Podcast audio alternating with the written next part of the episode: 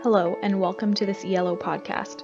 In this episode, you will hear Phil Vischer, founder of Big Idea Productions, Jellyfish Labs, and the creator and storyteller behind Veggie Tales, give a talk entitled Me, Myself, and Bob Lessons Learned from the Rise and Fall of a Big Idea. This conversation occurred at the ELO Forum in Vancouver on November 7th, 2018. We good? Or you might know me better as a somewhat uptight British asparagus. Or maybe you'll know me best as a cantankerous decorative gourd who sings about cheeseburgers. Or a really big zucchini that just loves bunnies.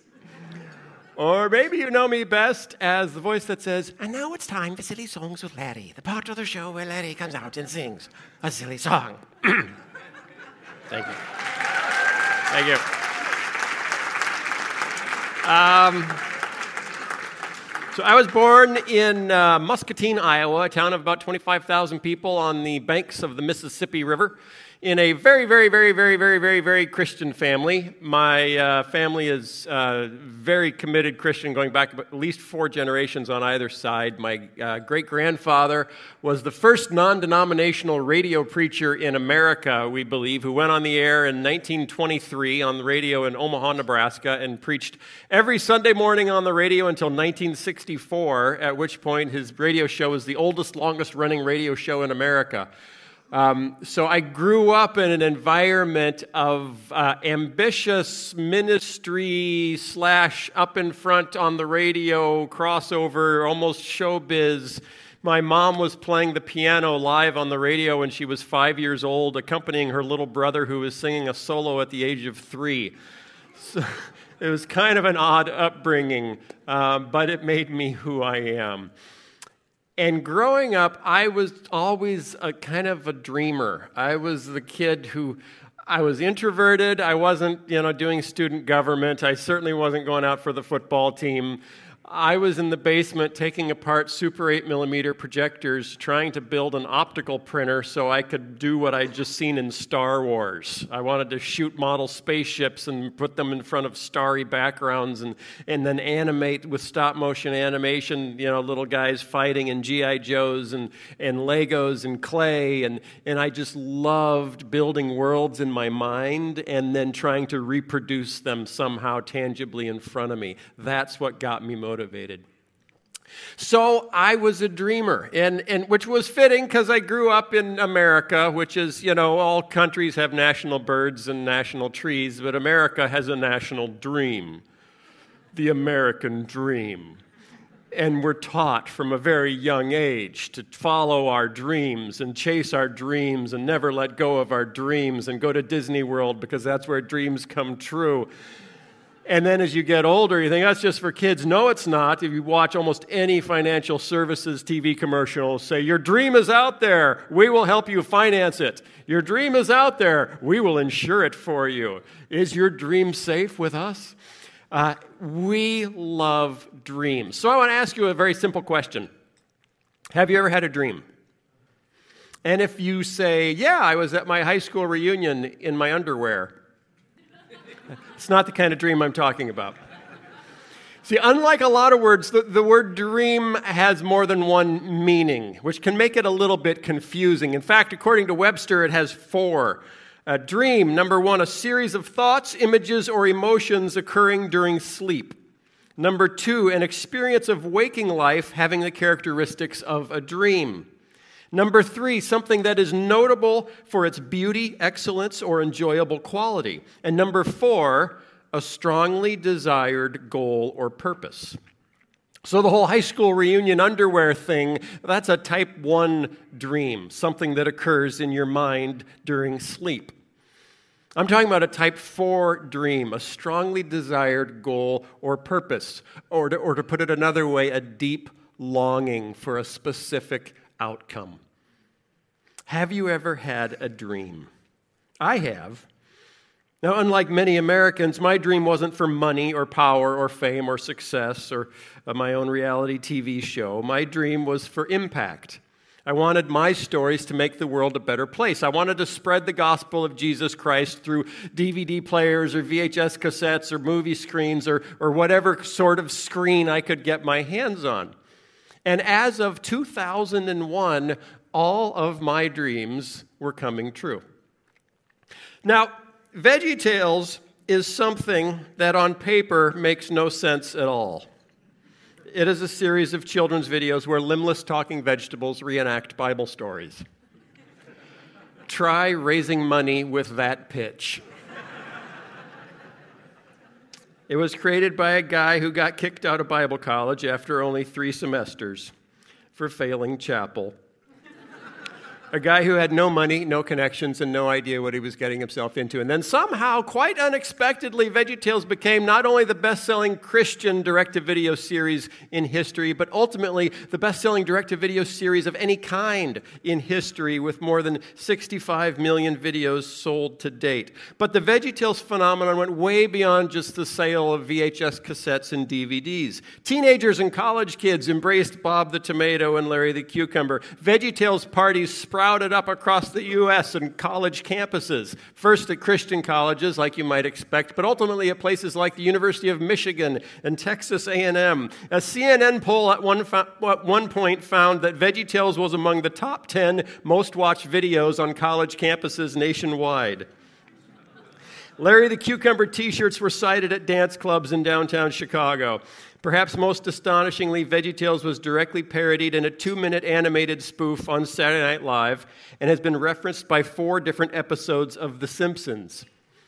Just last year, if you watched Saturday Night Live, uh, when uh, Melissa McCarthy was doing Sean Spicer, if you remember that, um, she did one episode where she decided she needed to tell the press a Bible story about Pharaoh and Moses.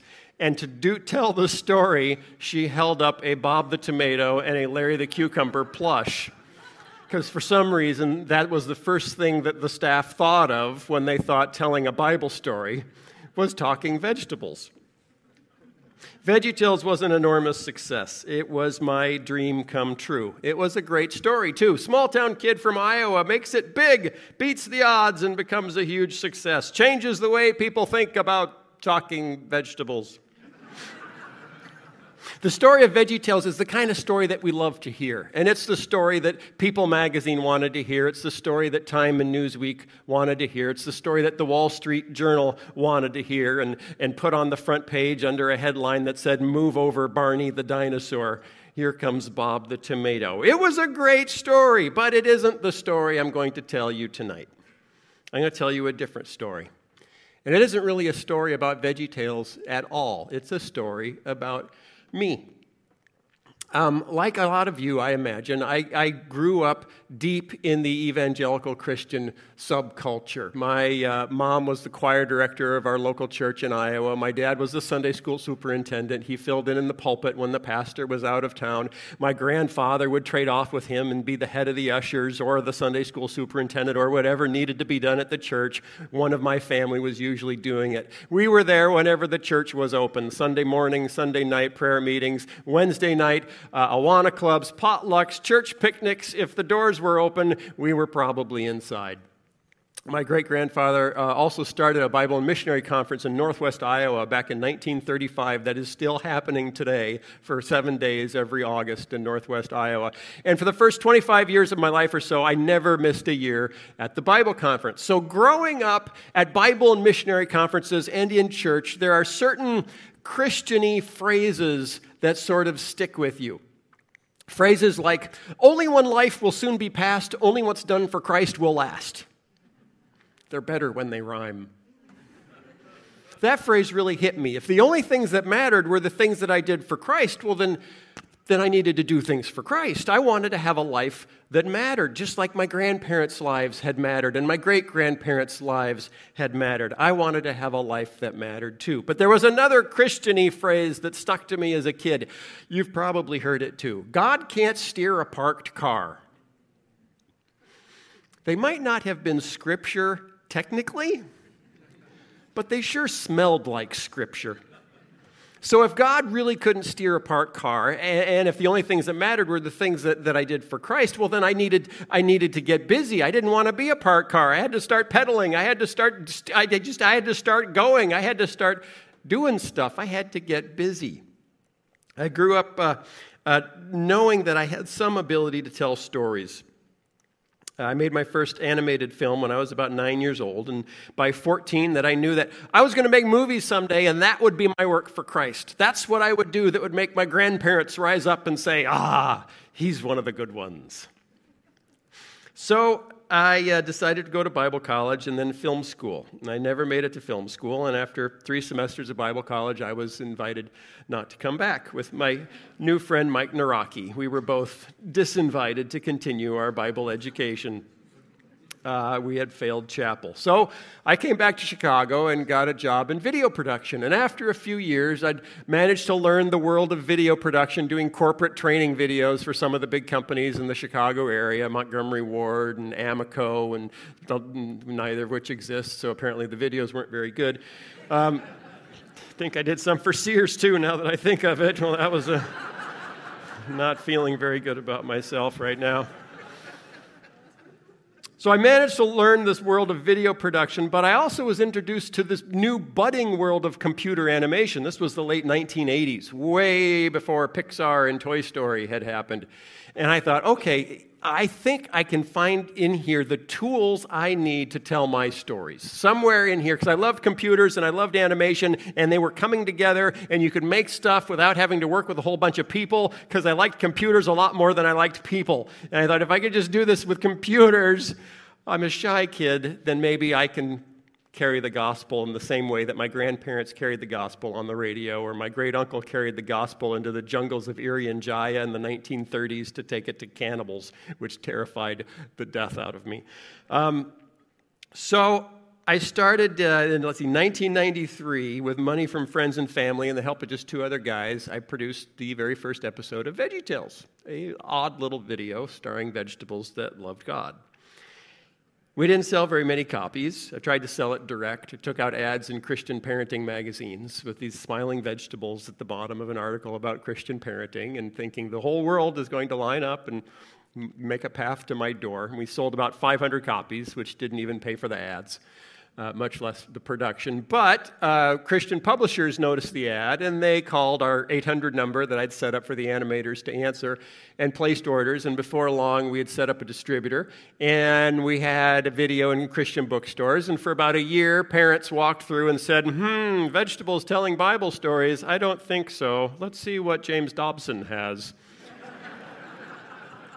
But slowly, gradually, what happened is in a lot of these Christian bookstores, and this was the peak of Christian retailing, of the Christian bookstore movement in North America, there were thousands of Christian bookstores, and they were actually successful. Of course, there were also tens of thousands of bookstores that were successful at that time. Those are all gone too.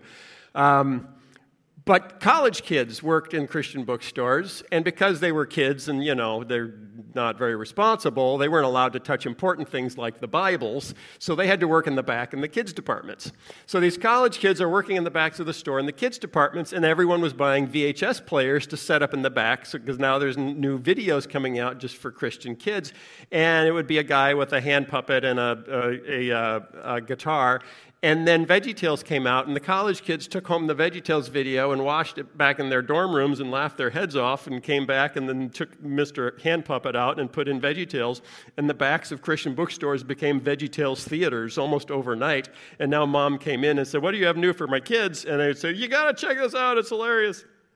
And that's how VeggieTales uh, grew. So before long, we had sold, it was about 1994, we'd sold a million videos and then we sold 3 million, and then we sold 5 million, and then 10 million videos. And we started getting letters, as many as 400 a day, from as far away as Australia, uh, mostly from parents who wanted to tell us what a difference we were having in the lives of their kids. God was using my efforts. Lives were being touched. So I decided it was time to, to dream bigger, to pedal faster. I figured if I could have this much impact just by making videos, think of the impact I could have if I built the next Disney. Of course, I uh, realized that would make me the next Walt. I kind of liked the sound of that.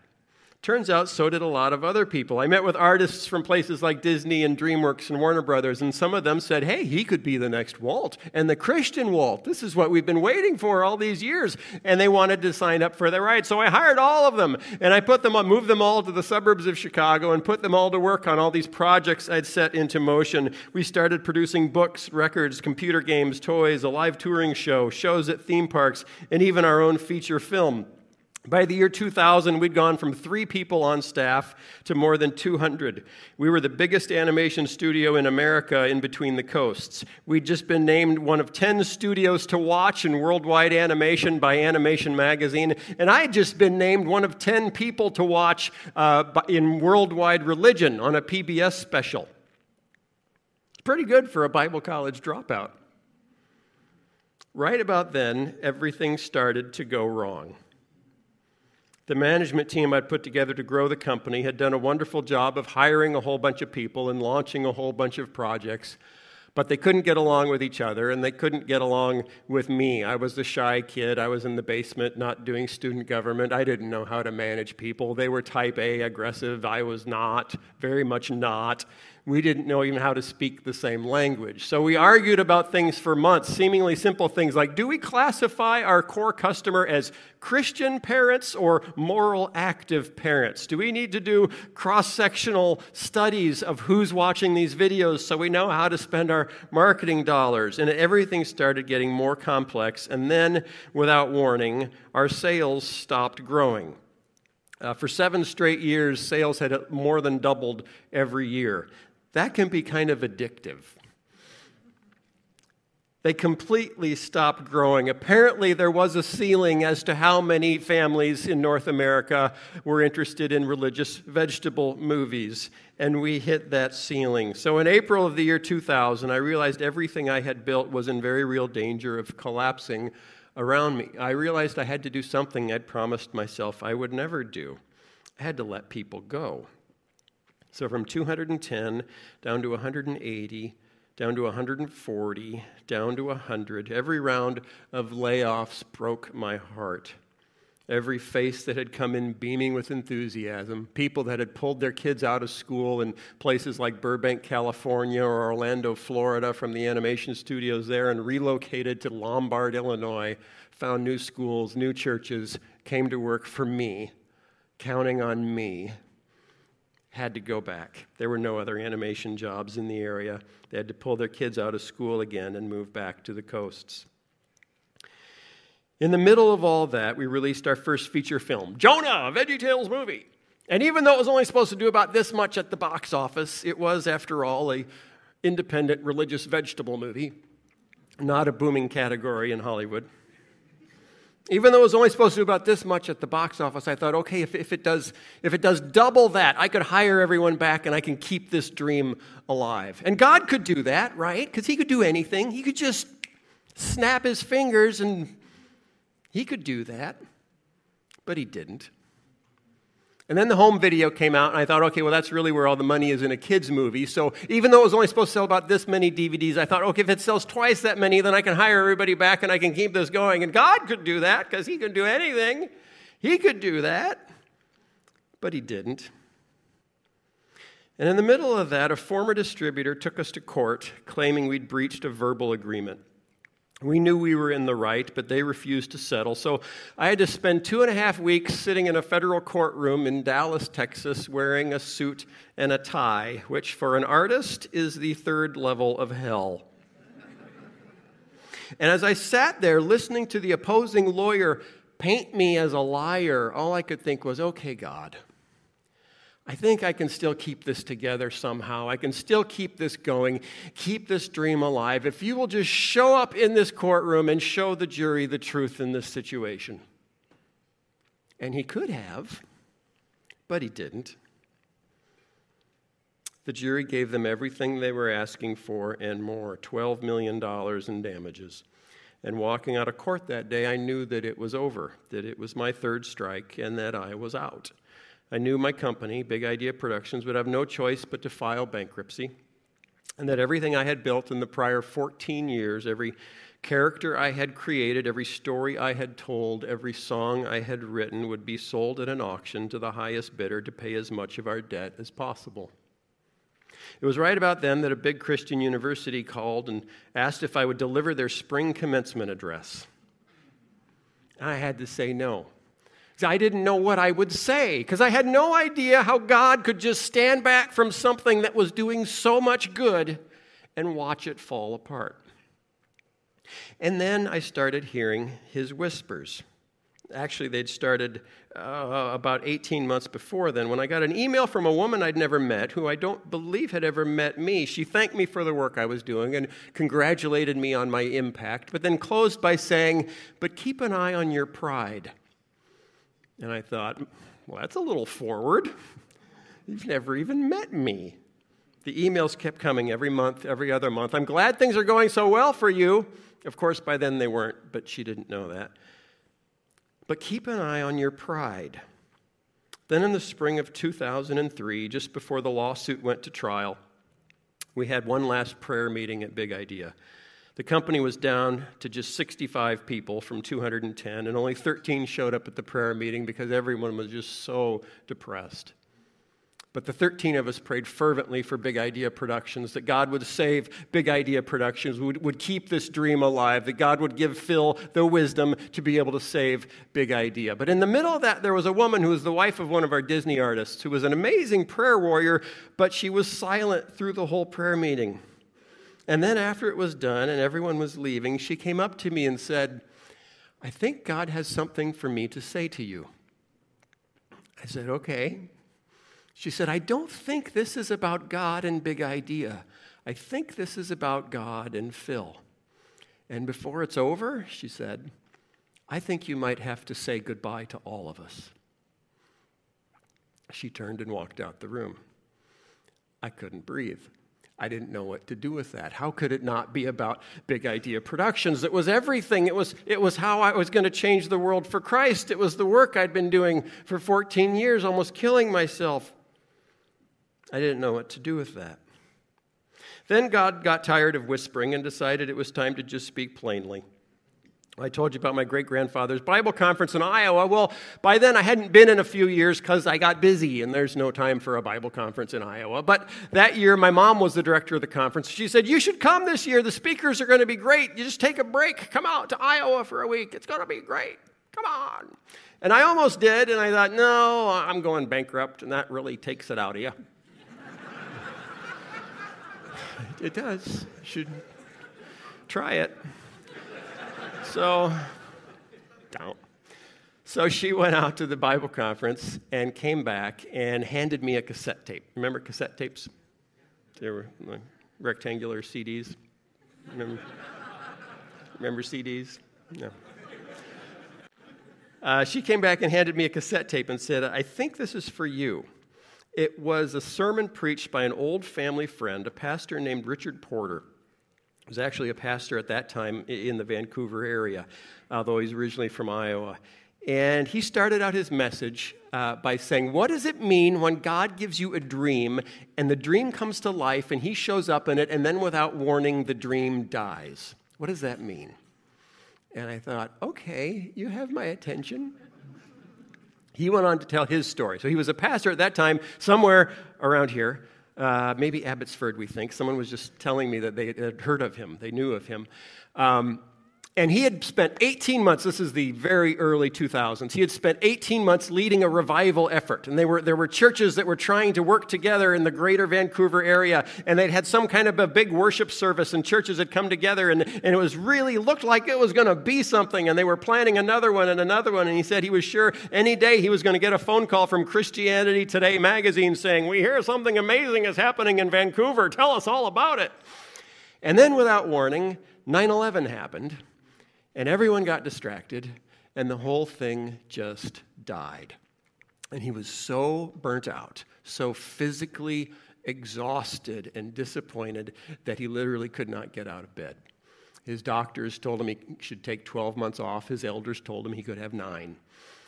And day after day, he lay in bed, wrestling with God, saying, If this is what it's like to work for you, I don't think I can do it anymore. And in the middle of that dark time, he went to church with his daughter, and his daughter's pastor preached a sermon on the story of the Shunammite woman from 2 Kings chapter 4. I'm sure you all know that. The Shunammite's very popular Bible story. Probably decorated your nurseries with Shunammite woman wallpaper borders. No? Okay. The Shunammite woman was a wealthy woman in Israel, and every time Elisha would come through the area, she would cook for him. Apparently, she was a good cook because he started stopping by a lot. So she goes to her husband and says, We should build a room on the roof for Elisha, which back then was a compliment. Um, so now he could come by, have a meal, and take a nap. Every pastor's dream. Uh, Elisha was so appreciative that he calls her in one day and says, You've been so kind to me. What can I do for you? What do you need? She says, I don't need anything. I have a home among my people. But Elisha's servant comes to him and says, Well, sir, her husband is very old and she has no son, meaning in that culture, in that day, before long, she would be destitute. So Elisha calls her in and says, A year from now, you will hold a son. And you can see how deep that longing is in her. That dream was for her by her response. She says, Don't lie to your servant. And she's not calling Elisha a liar. What she's really saying is, Don't go there. Don't touch that. Don't even wake that dream up. Elisha says, No, a year from now you will hold a son. Sure enough, a year later, she's holding a baby boy. And you can imagine how much she loves that boy because not only is he her son, but this is the dream, this is the promise she got from God. And then one day, as the boy's growing up, he goes out to his father in the field and says, Dad, my head hurts. Like most dads, his dad says, Go find your mother. so it's in the Bible, it's biblical. So, so the boy goes to find his mother, the Shunammite woman, crawls up in her lap, curls up, and dies. And there she is, holding the dream God gave her dead in her arms. She takes him up to Elisha's room and she puts him on Elisha's bed. And then she goes to find Elisha. He sees her coming in the distance and says, Is everything all right? Is your husband all right? Is your son all right? She says, Everything's all right. But she explains what's happened, and, and he says, Okay, here's what you do. Take my staff and go with my servant back to your son and lay my staff on your son. She says, As surely as the Lord lives and you live, I will not leave you. He says, Okay, I'll come too.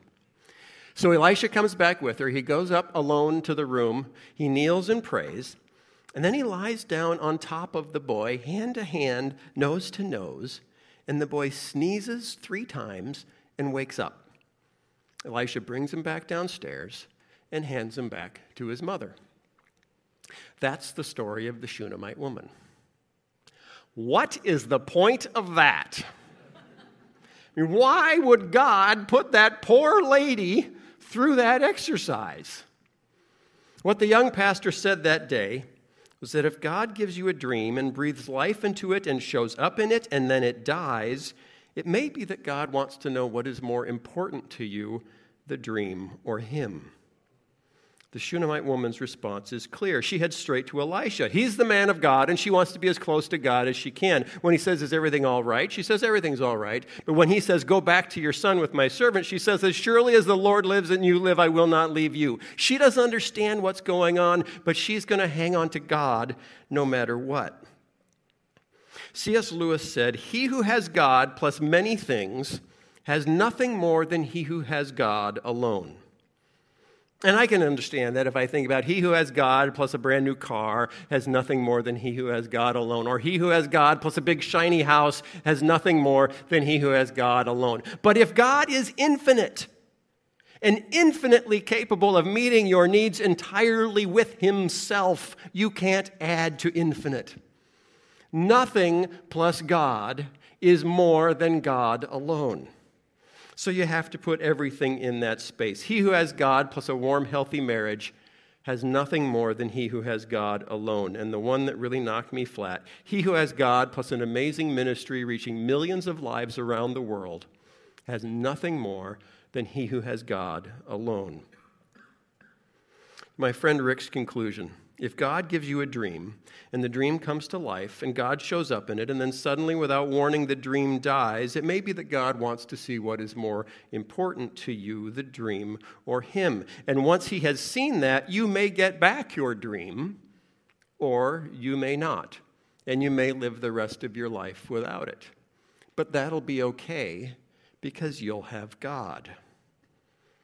This truth washed over me like I was standing under a waterfall. And then I thought about Abraham. Abraham had a dream. He had, had, a promise. From you I will bring a great nation, and your descendants will be as numerous as the stars in the sky and the sand on the sea and all that. And I'm sure Abraham was excited, but there was also somewhere inside him a voice saying, Yeah, God, but I don't even have a son. So God said, Okay, we'll start there. Along comes Isaac, and you can imagine how much Abraham loves Isaac because this is the promise. This is how he's going to use him to reach the world. And then one day God shows up and says, Hey, Abraham, what do you love more, me or your dream? Well, you, that's easy. You. Okay. Put him on the altar, kill him. But he's the, the promise. He's how you're using me to bless the whole world. What do you mean? Put him on the altar, kill him. And what God learned about Abraham that day is that Abraham would let go of everything before he would let go of God. And God said, Okay, now I can use you. Suddenly I found myself facing a God that I had never heard about in Sunday school. A God that apparently wanted me to let go of my dreams. Why would God want us to let go of our dreams because anything I am unwilling to let go of other than God is an idol, and I am in sin. I realized that my good work had become an idol that defined me. Rather than finding my identity in my relationship with my Creator, I was finding it in my intense drive to do good work. Wait a minute, aren't we supposed to do good work? Sure, as Paul said to the church in Ephesus, for we are his workmanship, created in Christ Jesus for good works well, there you go. Let's get busy. God can't steer a parked car. Wait a minute, read the second half of the verse. Which God prepared beforehand that we should walk in them. Walk in them, not pursue them spastically, not run frantically searching for them until we drop dead. Walk in them. God had in mind, even before I was born, the good work He wanted me to do. It's not about scrambling around frantically searching for it, it's about listening. It's about being open to his whispers, no matter how quiet. The problem with the saying, God can't steer a parked car, is that while it is cute, it is not biblical. When people of great faith in the Bible don't know what God wants them to do, they don't do anything. They wait on him. I've just recently learned how to wait on God. So, what does it look like for me? Well, after Big Idea Productions fell apart and all the leftover pieces, including many of my friends, were swept up and moved to Nashville, Tennessee by the new owners because apparently that's where all the Christians are supposed to live now. I spent some time hurting, just hurting. And then I started reading the Bible. I'd taken a small office in, in the Chicago area. It was walking distance from my house, just for me. And I'd get up in the morning and I'd walk down to the office and I would sit with my Bible and I would read and I would pray. I didn't have an agenda, I didn't have a sermon to write, I didn't have a video script to compose. I was just reading and praying. And I was anxious at first, waiting for God to reveal the next big thing He wanted me to make, the next big mountain He wanted me to scale. Until after a few days turned into a few weeks, and a few weeks turned into a few months, I realized I didn't care as much anymore about what I would write, what I would do, what the next big thing would be. Eventually, it struck me that I no longer felt the need to write anything, to make anything. Whatever needs I had were being met by the scripture I was reading and by the life of prayer I was developing. My passion was shifting from impact to God. It took several months, but what I was starting to feel I can only describe as a sense of, of giving up or, or dying, which was scary because I wasn't sure exactly what it was that was dying within me until one day it was clear. It was my ambition, it was my will, it was my hopes, my dreams, my life. There's a scene in C.S. Lewis' Voyage of the Dawn Treader involving a boy named Eustace who is so prideful and selfish and greedy that he wakes up one day to find he has literally turned into a dragon. Life as a dragon proves so lonely, and his dragon skin so uncomfortable that he soon longs to be human again. He longs to be back with his friends. And in this scene, Aslan the lion leads Eustace the dragon down to a pool of water. Eustace slides into the pool and tries scraping at his dragon skin, but he can only dislodge a couple of scales. And then Aslan says, Lie down, this is going to hurt. And with a long, terrible claw, Aslan digs deep into Eustace's dragon skin, ripping it wide open. It is the most painful thing he has ever experienced. But when it is over, he stands up a boy again, reborn. I realized God could have spared me from the pain of my company's collapse. He could have spared me from the consequences of my own mistakes and missteps, but he didn't. And it wasn't about God and my big idea, it was about God and me. My misplaced sense of identity and value were dragged kicking and screaming up onto the altar, and now they were dead, ripped apart like dragon skin. I realized this when I heard myself say to my wife one night, I don't want to write anything. I was ready to be done if that's what God wanted, to just rest in Him and let everything else fall away. And then a week or two later, I woke up in the middle of the night with a story in my head, a story that practically wrote itself, a story that was so simple, so pure, and yet captured such a deep spiritual truth that the first time I read it to my wife, she cried. And I thought, oh, is this how it's going to work now?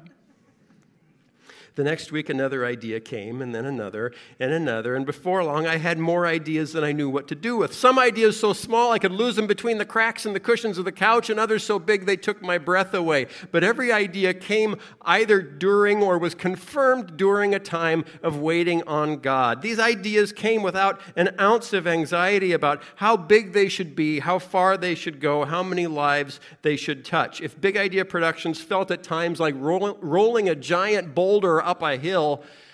This felt like gliding on ice. Why is it so vital to wait on God? If I'm not waiting on God, I cannot be obedient to Him because I'll never know what He wants me to do. I need to put my nose in His Word every day. I need to put my knees on the ground before Him in prayer every day. And I need to be quiet enough to hear His whispers, whether they come directly from Him or through emails from a woman I have never even met. If I'm so busy pedaling my little car that I cannot hear His directions, I am useless to Him. And even if I have His directions, if I make them more important than Him, I am useless to him. So, what's the point? What lessons should you learn from this? The first is very simple God loves you. Not because of what you can do, or even because of who you could become if you tried really, really hard. He just loves you because He made you just the way you are. In fact, this one blew me away God loves you even when you aren't doing anything at all.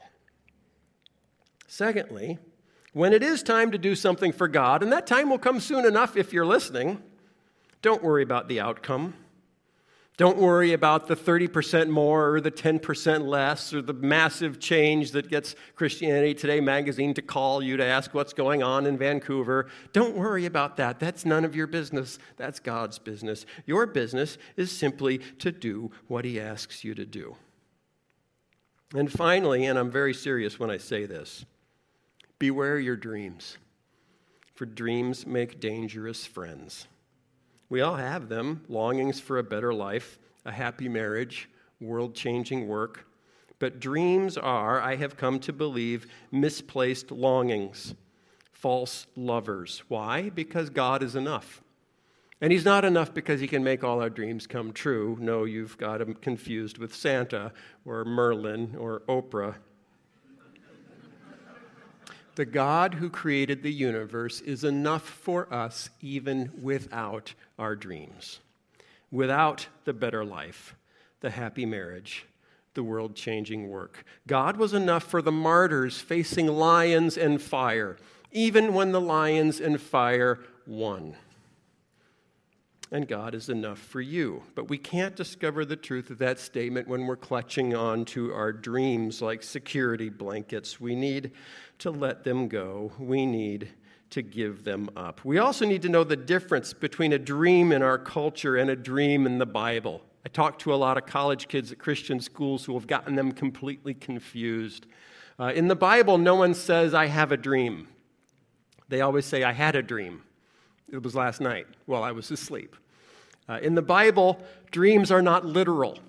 If someone says, God gave me a dream to launch a new cupcake shop, well, that's not a biblical dream because in the Bible you'd have to interpret what cupcake means. What does cupcake represent? When people had dreams in the Bible, they were symbolic, they were metaphorical. If you have a literal dream, it's an idea, not a dream. And finally, in the Bible, people are almost never excited about their dreams. They are number one, confused, or number two, terrified. If you're excited about your dream, it's an idea, not a dream in the biblical sense. And it's not wrong to be excited about ideas, it's wrong to turn them into dreams, which can be idols. In 2003, my dream died.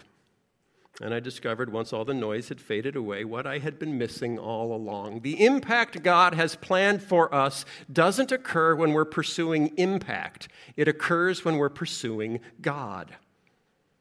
In the words of the psalmist, as the deer pants for streams of water, so my soul pants for the megachurch I hope to plant.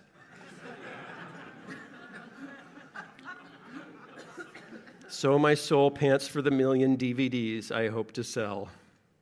No, not for the impact I can have, nor the megachurch I could build, nor for the mark I could make on the world, not for the happy marriage, the healthy child, the meaningful work. As the deer pants for streams of water, so my soul pants for you, O God. Let it go, give it up, let it die. Let Christ shred your dragon skin and lead you into a whole new life. Trust me, it's worth it. This is hard for us if we're entrepreneurs, because entrepreneurs live and die by their ideas.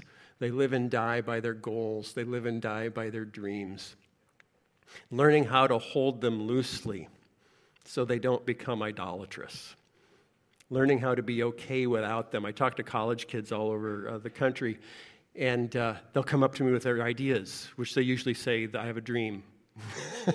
Everyone's Martin Luther King Jr. I have a dream. What's your dream? Let me hear your dream.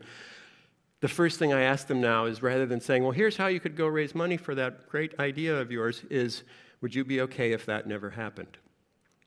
And in the half a second that follows that question, in their face, I can tell if they're holding on to that too tightly to be healthy for themselves. Every now and then a kid will say, Yeah, I'd be okay. I say, Good, let's talk about your idea. Let's see if we can bring it to life. But if that's what you're holding on to for your identity, you will hurt yourself and you will hurt those around you. So let it go. God doesn't ask us to let go of our dreams because He's mean. He asks us to let go of our dreams because He's trying to keep us from hurting ourselves and those we love. And the work that God wants me to do flows out of my loving relationship with Him and with others. If I'm so obsessed with my own dream that I don't have time for the girl who's bagging my groceries at the grocery store, I am not walking with Jesus. Um, I hope that helps.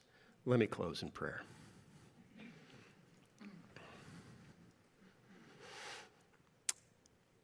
Dear Jesus, Thank you for the hearts in this room. Thank you for the uh, radically countercultural action of attending a Christian business dinner in our world today. Uh, we've come to this place to be equipped so that someday we can, we can run the good race, we can fight the good fight, and someday we can hear you say, Well done, good and faithful servant. We all long for impact. We all long to make the world a better place. But let us never confuse the work we do for you with our relationships with you. Let all your children in this room find their purpose, find their beauty, find their meaning, and find their joy in you and you alone. Thanks for listening to the Cielo podcast. You can subscribe to the Entrepreneurial Leaders Monthly newsletter to stay informed of new ELO resources and upcoming events. You'll find the link in the show notes.